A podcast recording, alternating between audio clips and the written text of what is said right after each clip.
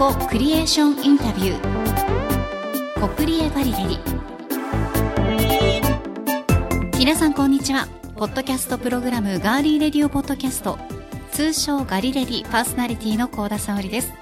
そして番組ディレクターの足立剛です。よろしくお願いします。よろしくお願いします。私たちが毎週火曜日に配信しているガリレディがお送りする新番組コクリエーションインタビュー題してコクリエガリレディ足立ディレクターが実行委員長として主催している若者による造形作品の競技とその発表の大会ユースモデリングコンテスト豊橋通称ユーモ豊橋の協賛スポンサー各社に私高田がお話をお聞きするインタビューシリーズです足立 D このユーモ豊橋、はいどういった大会なのかお聞かせ願いますかはい全国から応募のあった高校もしくは高等専門学校の生徒さんたちそのチームによって作られた造形作品を書類選考で選びそれを通過した作品を豊橋市にあります子ども未来館ここにこうに集めてそこで展示公開をする大会です。そしてその人気投票とともに作品のプレゼンテーション大会を会場で行ってその総合評価で成績を決め表彰するといった大会でこの2024年1月で第3回大会を開催しました。はい無事にユーモ豊橋2024も大盛況のうちに大会が終了したわけなんですがこの番組のタイトル「コ・クリエーション」とは競争を意味するマーケティング用語です。はい。英語で直訳すると「コ」共同の相互のクリエーション創造となります。多様な立場の人たちが利害関係のあるステークホルダーと対話をしながら新しい価値を共に作ることがコ・クリエーションの定義です。さらに1月27日28日に開催した第3回大会ユーモ豊橋2024に出場した全国の高校生高専生チームにもインタビューをしています。このインタビューは実はユーモ豊橋2024の開催中に会場で収録をしました。はい。イベントの臨場感も共に感じていただければと思います。ではお聞きください。この時間はこちらの方に来ていただきました。では学校名とチーム名お名前をお願いします。はい、岡山理科大学附属高等学校から来ました科学部の西村春人です。はい西村さんこの時間はよろしくお願いします。よろしくお願いします。なんか制服可愛いですね。はい、言われません？まあ他のうん。高校とは同じ県内の高校、市内の高校とはちょっと違った感じの制服なので、ですよね。それネクタイ？ネクタイです。それも制服に含まれてるんですはい、含まれています。えー、なんかすごくおしゃれですね。いやー見ちゃいますね。自分は知らないんですけど、うん。うんうんどこかのブランドがうん。手掛けてくれてるっていう。ありますよね。私が高校生の頃の高校の制服は森花江さんという方が手がけてましたけどそういった何らかの大物の方が手がけたものだと思われます。はい。すごくね素敵なんで気になる方は、えー高校のホームページ見ていただきたいと思います。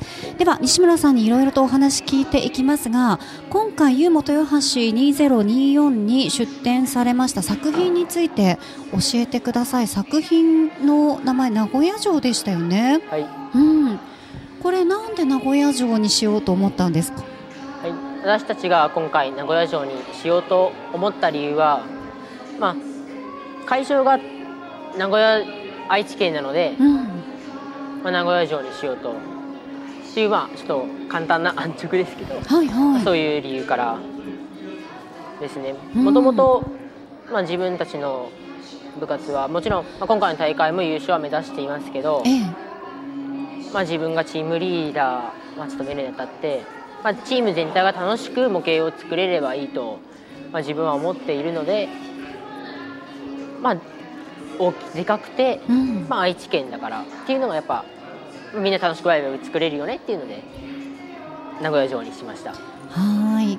あの私もね見せていただいたんですけど本当に一つ一つかなり細かく作られてますよね。金のシャチホコのこの細かいクオリティとかもね、はい。難しかったんじゃないですか。お城ってとっても難しいんですよね作るのが。とても難しいです。うん。今回は既製品、まあ、プラモデルとかそういうのを一切に一切使わずにフルスクラッチで制作をしているのでやはりその分苦労もありましたし、ええ。まあ、時間もやっぱりかかりました。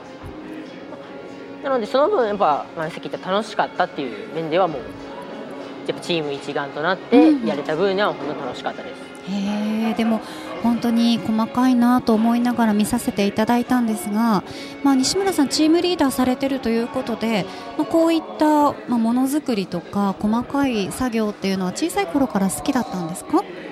いえそういうわけではなくて、本当にまあちょっと不器用な方なので7月3年生の7月から科学部には入ったんですけど3年生の7月から入ったんですか、ははい、あまあ、ちょっとたまたまというかええ。8月にあった大会に出すもの、まあ、制作品が間に合わないみたいなことで、はい。助けを呼ばれて、はい。まあ、そこから正式に入部というか、まあ、入っていってへえ。でそこからまあ徐々に徐々に器用というかうん。作れるようになっていって、あこの名古屋城ではシャチホコも、まあ、自分が手掛けましたしそうだったんですね。扉とか、うん。まあ、ちょっと細々としたものはちょっと自分が作りました。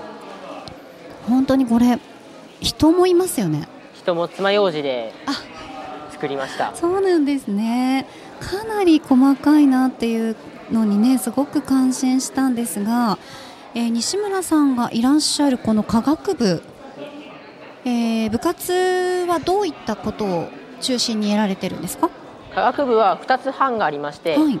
まあ、今回この大会に出してもらっているん。うんですが、まあ、模型班はい。ともしフィールドワークフィールドワーク班、まあ、この2つがあって大体科学部自体は20人くらい在籍をしているはずです。結構あのどの学校もねそういった部活でこういうものづくりのチームって結構人数今多いんですね。そうですね、うん。まあ、去年とかよりもだいぶ増えてはいきています。えー西村さんはユーモ豊橋2024に今年参加してみていかがですか？まあ、今回大会に参加してみてとても今楽しいですし、まあやはり、まあ、自分自身言ったように楽しめればもうそれで自分は まあいいので、うん。まあ勝ち負けにこだわるっていうよりかは、まあ、大会自体は大会自体を、まあ、前回グランプリ取っている学校なので、はい。やはり大会自体を結構盛り上げて2連覇したいという気持ちもね。ありますしまあもう一個うん。連覇して、もう今日今年勝ってもう一回3連覇うん。叶えたいっていうのもまあありますが一番はやはりこの大会を一番盛り上げてどこの学校も全員楽しかったって言って終われるような大会になってくれれば、うん。まあ、私自身はとてもまあ嬉しいです。ねえなんか高校3年生から出てくる言葉じゃないような本当にこう言葉選びがね一つ一つがななんていうんですかね。大人に響きますね。はい。さあそんな、えー言葉選びがすごく上手な西村さんからこれを聞いているリスナーの皆さんに最後にメッセージお願いしますはい、自分は7月から模型を始めていて、まあ、今までずっと、まあ、ちょっと4か5か、まあ、半年くらいかな、まあ、ぐらいちょっとやって見てみてやっぱ最初入るのは難しい模型を作ろうと思うのは難しいかもしれないけど一回やってみればとても楽しくてうん。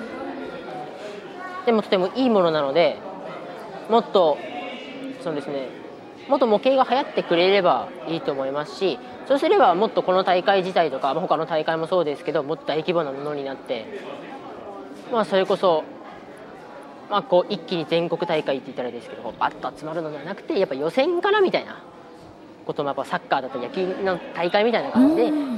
予選から入っていってやっぱもっと盛り上げて、まあ、模型っていう、まあ、日本は模型なんだみたいな高校生から頑張っているんだみたいな風になっていけてくれれば自分は嬉しいですし